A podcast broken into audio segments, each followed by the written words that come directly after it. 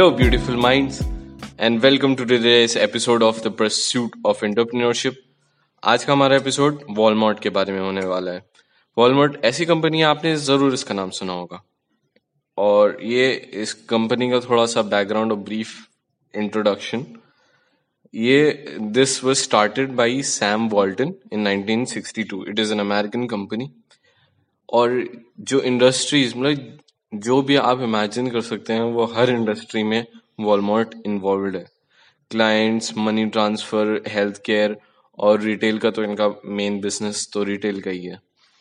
Walmart 22 से ज़्यादा companies acquire कर चुका है अब तक और दुनिया का सबसे बड़ा प्राइवेट एम्प्लॉयर है और इसके एम्प्लॉयज़ अराउंड 2.2 मिलियन है। और एक जस्ट क्विक फैक्ट सबसे बड़ा प्राइवेट एम्प्लॉयर तो ये है, लेकिन सबसे बड़ा एम्प्लॉयर जो है ओवरऑल वो इंडियन रेलवेज है। बहुत सारे लोगों को ये फैक्ट पता होगा जस्ट एन इंटरेस्टिंग फैक्ट और वॉलमार्ट दुनिया की सबसे बड़ी कंपनी है इन रेवेन्यू और इन 2019 फाइनेंशियल ईयर इनका रेवेन्यू था 514.405 बिलियन और इनके ऑलमोस्ट 11,438 स्टोर्स हैं अराउंड 28 कंट्रीज़ और इनका जो 65 परसेंट रेवेन्यू आता है वो सिर्फ़ यूएसए की मार्केट से आता है। अब थोड़ी सी हिस्ट्री वॉलमार्ट के बारे में। Sam Walton founder of Walmart he was born in 1918 24 years की एज में इन्होंने मिलिट्री को ज्वाइन कर लिया और तीन साल मिलिट्री में सर्व किया। और मिलिट्री में सर्व करने के बाद जब ये रिटायर हुए तो इन्होंने एरकेन सोल यूएसए में ये अपनी वाइफ के साथ सेटल हो गए और वहाँ पे इन्होंने अपना रिटेल का एक बिज़नेस स्टार्ट किया। छोटा सा रिटेल की शॉप स्टार्ट करी और स्टार्टिंग से ही इनके जो इनका बिज़नेस करने का तरीका था, वो ये था कि जो कम्युनिटीज हैं जो बहुत रिच नहीं है, उन तक प्रोडक्ट्स को चीपेस्ट रेट में पहुंचाना। तो बेसिकली इन्होंने डिस्काउंट स्टोर्स स्टार्ट किए थे। और ये डिस्काउंट स्टोर्स उस टाइम पे जो इनके कॉम्पिटिटर्स थे, उनको लगा कि डिस्काउंट स्टोर स्टार्ट करके कोई रिच नहीं बन सकता। क्योंकि डिस्काउंट नहीं, आप हर जो भी आपका प्रोडक्ट है, जितने भी आपके प्रोडक्ट आपके स्टोर में हैं, आप सब पे मैक्सिमम डिस्काउंट देते हैं। सब जगह से आप सस्ता प्रोवाइड करते हैं। और बेसिकली जो इनकी टारगेट ऑडियंस थी, वो भी जो मिडिल क्लास फैमिली या लोअर मिडिल क्लास फैमिली होती हैं, वो थी। लेकिन जो इनका बिज़नेस करने का तरीका था, जो ये डिस्काउंट स्टोर्स का कॉन्सेप्ट था, इतना रेवोल्यूशनरी था। इनके कॉम्पिटिटर्स तो इनको ऐसे देख रहे थे कि यार, तुम तो कुछ नहीं कर पाओगे, लेकिन इन्होंने इतना कुछ कर लिया। इन्होंने जिनका पहला स्टोर था आर्किन सोल में, वो रेंट पे ले रखा था लीज पे था, इतने ड्यूरेशन के लिए। इन्होंने ये स्टोर उस मालिक से ले रखा था। तो इनका स्टोर इतना चलने लगा कि जो मालिक था, उसने बोला कि आप ये स्टोर अब हमें दे दिए। अब इन्होंने एक स्टार्ट तो कर ही चुके थे और रिटेल में इनका कॉन्फिडेंट भी आ गया तो इन्होंने फिर पहला वॉलमार्ट के नाम से इन्होंने स्टोर जो स्टार्ट किया था, वो 1962 में था। अर्ली डेज़ के जो रिव्यूज़ हैं वॉलमार्ट के, वो अच्छे नहीं है। एक दो पर्सनालिटीज के रिव्यू आप, मैं डिस्क्रिप्शन में मेंशन कर दूँगा, जिन्होंने जो पहले ब्रांचेस थे, उनका रिव्यू किया। तो एक तो कमेंट था कि Walmart is the worst discount store that I have ever seen and I will mention the exact video of this interview in the description you can check it out from there और उसके बाद जब धीरे धीरे करके इन्होंने फिर approach किया लोगों को अपने इस कॉन्सेप्ट डिस्काउंट स्टोर के कॉन्सेप्ट को लेके बहुत सारे लोग ने इनको रिजेक्ट कर दिया कि they don't see any future in this they don't see any scalability in this sort of business और सैम वॉल्टन ने फाइनली उनको रॉन्ग प्रूफ किया। फाइव इयर्स लेटर 1962 के फाइव इयर्स बाद लाइक like 1967 में स्टॉक मार्केट में list हुई Walmart की कंपनी तो जितने कॉम्पिटिटर्स थे जिन्होंने भी साथ में बिज़नेस करने के लिए उस टाइम मना किया था everyone was रिकेटाइटिंग at that point of time और फिर धीरे धीरे ये कंपनी इंक्रीज होती गई एक्सपैंड करते गए।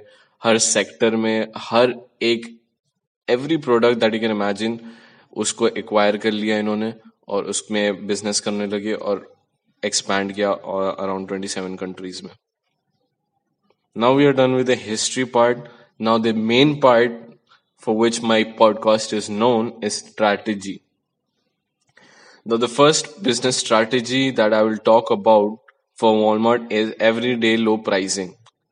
इनका जो मेन बिज़नेस ही था इनका पूरा कॉन्सेप्ट ही डिस्काउंट स्टोर पे बेस्ड था तो जो भी हमारे डेली यूज़ वाली चीज़ें होती हैं वो ये प्रोवाइड करते थे चीपेस्ट रेट में जहाँ से आपको सबसे चीपेस्ट पड़ सके आपको इससे चीप कहीं और नहीं मिलेगा जैसे कि यहाँ हमारे यहाँ भी इंडिया में बिग बाज़ार है।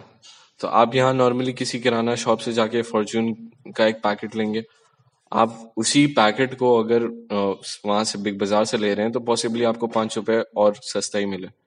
क्योंकि जो बिग बाज़ार का बिज़नेस का कॉन्सेप्ट है, वो वॉलमार्ट से ही इन्होंने लिया हुआ है, या इनसे मिलता जुलता है थोड़ा बहुत। क्योंकि ये लोग बल्क में खरीदते हैं। और मतलब प्राइस को इतना लो कर पाना इनके लिए इसीलिए पॉसिबल होता है क्योंकि they directly contact the manufacturers now for example इनको पेप्सी बेचनी है। तो इन्होंने क्या किया? पेप्सी की मैन्युफैक्चरिंग यूनिट को अप्रोच किया और उनसे बोला कि I want to buy Pepsi for around every bottle of Pepsi that you'll manufacture for the next six months I want to buy अब अगले छह महीने पेप्सी जितना मैन्युफैक्चर करेगी वो पर्टिकुलर यूनिट में, वो पूरा वॉलमार्ट ले रहा है। इतना बड़ा अमाउंट पेप्सी का वो खरीद रहा है तो ऑब्वियसली इतना बड़ा अमाउंट खरीद रहा है बीच में मतलब हम उसको, जितने भी बीच के रिटेलर्स होते हैं, उसको भी हटा दिया डायरेक्टली मैन्युफैक्चरर्स के पास जाके, और इतना बल्क में खरीद रहे हैं तो जो उनका पर यूनिट प्राइस होता है, वो वो बहुत ड्रास्टिकली लो हो जाता है, इसलिए वो इतने लो प्राइस पे लोगों को भी प्रोवाइड कर पाते strategy number two barcode barcode invent हो चुका था, लेकिन अडेप्ट करने वाले सबसे पहले कंपनी वॉलमार्ट है। क्योंकि इनके पास अब इतना बल्क में लोग सामान खरीदते थे तो इन्वेंट्री को मैनेज कर पाना बहुत मुश्किल होता था कि कितना सामान गोडाउन में है, गोडाउन से कितना सामान गया और कितना अभी स्टॉक चाहिए है तो उस सबको मैनेज करने के लिए बारकोड इन्होंने यूज़ किया। और इससे इनका जो काफ़ी प्रोडक्ट और इनका रिटेल का, इनका गोदाम में माल को रखने का जो प्रोसेस होती है, वो काफ़ी हद तक ऑटोमेट हो गई। ऑटोमेट कर हो गई तो ह्यूमन एरर कम हो गया ह्यूमन एरर कम हो गया तो एफिशिएंसी अपने आप इंक्रीज हो गई। और मतलब this point also tells that how a company should adapt the latest technology in favor of their business. Strategy number three इनका जस्ट इन टाइम अप्रोच जो इन्होंने फॉलो किया that is a strategy as a whole just in time approach basically is approach जहाँ पे इनको बहुत सारी inventory collect करके नहीं रखनी पड़ती है, बल्कि जैसी डिमांड होती है, वैसे इन्वेंट्री मैन्युफैक्चरर्स के पास जैसे ऑर्डर चला जाता है तो जैसे कि मतलब इनके पास गोदाम है, गोदाम में प्रोडक्ट जो है इनका टेन परसेंट से लो हो गया तो अपने आप इंफॉर्मेशन मैन्युफैक्चरर्स के पास चली जाएगी कि इतना माल चाहिए और फिर लॉजिस्टिक्स के जो इनका पार्टनर है, उनके पास चली जाएगी कि इतना माल डिलीवर करना है मैन्युफैक्चरिंग यूनिट से गोडाम में।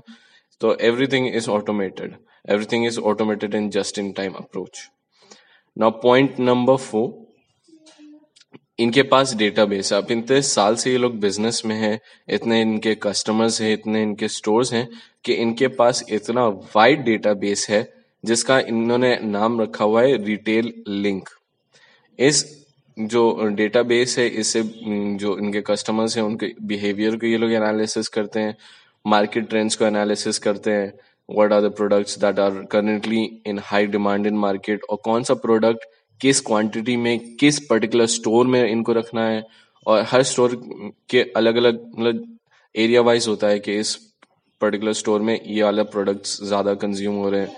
इस तरह के प्रोडक्ट ये वाले पर्टिकुलर स्टोर में कंज्यूम ही नहीं हो रहे हैं।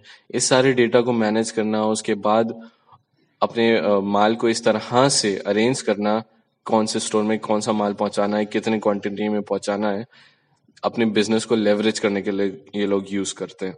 और साथ में एक बहुत इंटरेस्टिंग चीज़ जो अपने ये डेटा के साथ करते हैं, वो जो इनके पार्टनर्स होते हैं मैन्युफैक्चरिंग यूनिट्स जो भी होती हैं, उनको ये डेटा का एक्सेस दे देते हैं। तो इस डेटा को मैनेज करने के लिए जो काम होता है ना, वो तो आउटसोर्स कर दिया, वो तो उन्होंने दे दिया उसको, जो मैन्युफैक्चर कर रहे हैं। तो अब वो वही डेटा को मैनेज कर रहे हैं, वही देख रहे हैं कि कब डिमांड ज़्यादा है, कब हमें मैन्युफैक्चर ज़्यादा करना है। तो उन्होंने अपना मैनेजमेंट वाला कॉस्ट भी सेव कर लिया अब lastly now jumping to the conclusion, in a book Walmart effect एक इफ़ेक्ट के बारे में इस बुक के में एक ऐसा इफ़ेक्ट हाईलाइट किया गया जो वॉलमार्ट ने क्रिएट किया मार्केट में। अब वॉलमार्ट का इतना बड़ा मार्केट बेस है, जितने भी मैन्युफैक्चरर्स हैं, अब वॉलमार्ट को मैन्युफैक्चरर को अप्रोच करने की ज़रूरत नहीं पड़ती। मैन्युफैक्चरर्स अप्रोच करते हैं वॉलमार्ट से कि वॉलमार्ट हमसे ले ले। तो वॉलमार्ट फिर अपने प्राइस पे लेता है ना, वो जितना चाहे उतना कम प्राइस पे ले सकता है। क्योंकि भाई, उसके पास दस मैन्युफैक्चरर्स बैठे हैं जो कह रहे हैं, ये पर्टिकुलर सामान तुम हमसे लो हमसे लो हमसे लो। तो उसके पास तो ऑप्शन है। तो इस तरह से कई सारे मैन्युफैक्चरर्स ने वॉलमार्ट ताकि उनसे माल खरीदे, अपने रेट्स को इतना लो किया और बहुत सारे तो यूएस बेस्ड कंपनीज़ जो मैन्युफैक्चरिंग कंपनीज़ थी, उन्होंने अपनी मैन्युफैक्चरिंग को आउटसोर्स किया यूएस से बाहर, जहाँ पे उनका लोअर लेबर कॉस्ट लो था। और बहुत सारी कंपनीज़ जो छोटी थी, जो इस वॉलमार्ट वाले कंपटीशन में अपने आप को एस्टैब्लिश नहीं कर पाई, वो बैंक भी हुई है। तो वॉलमार्ट ने एक फेनोमेना क्रिएट किया था मार्केट में। ये एक पूरा इफ़ेक्ट था, जो इसको बेसिकली वॉलमार्ट इफ़ेक्ट नाम की एक बुक है जिसमें उसको पूरा हाईलाइट किया गया है। तो इतनी बड़ी कंपनी है और I just have given you brief introduction of what actually Walmart is I have highlight only brief of this strategies लेकिन ये जो भी मैंने स्ट्रैटेजीज हाईलाइट करी है, पूरा एक्सट्रैक्ट है।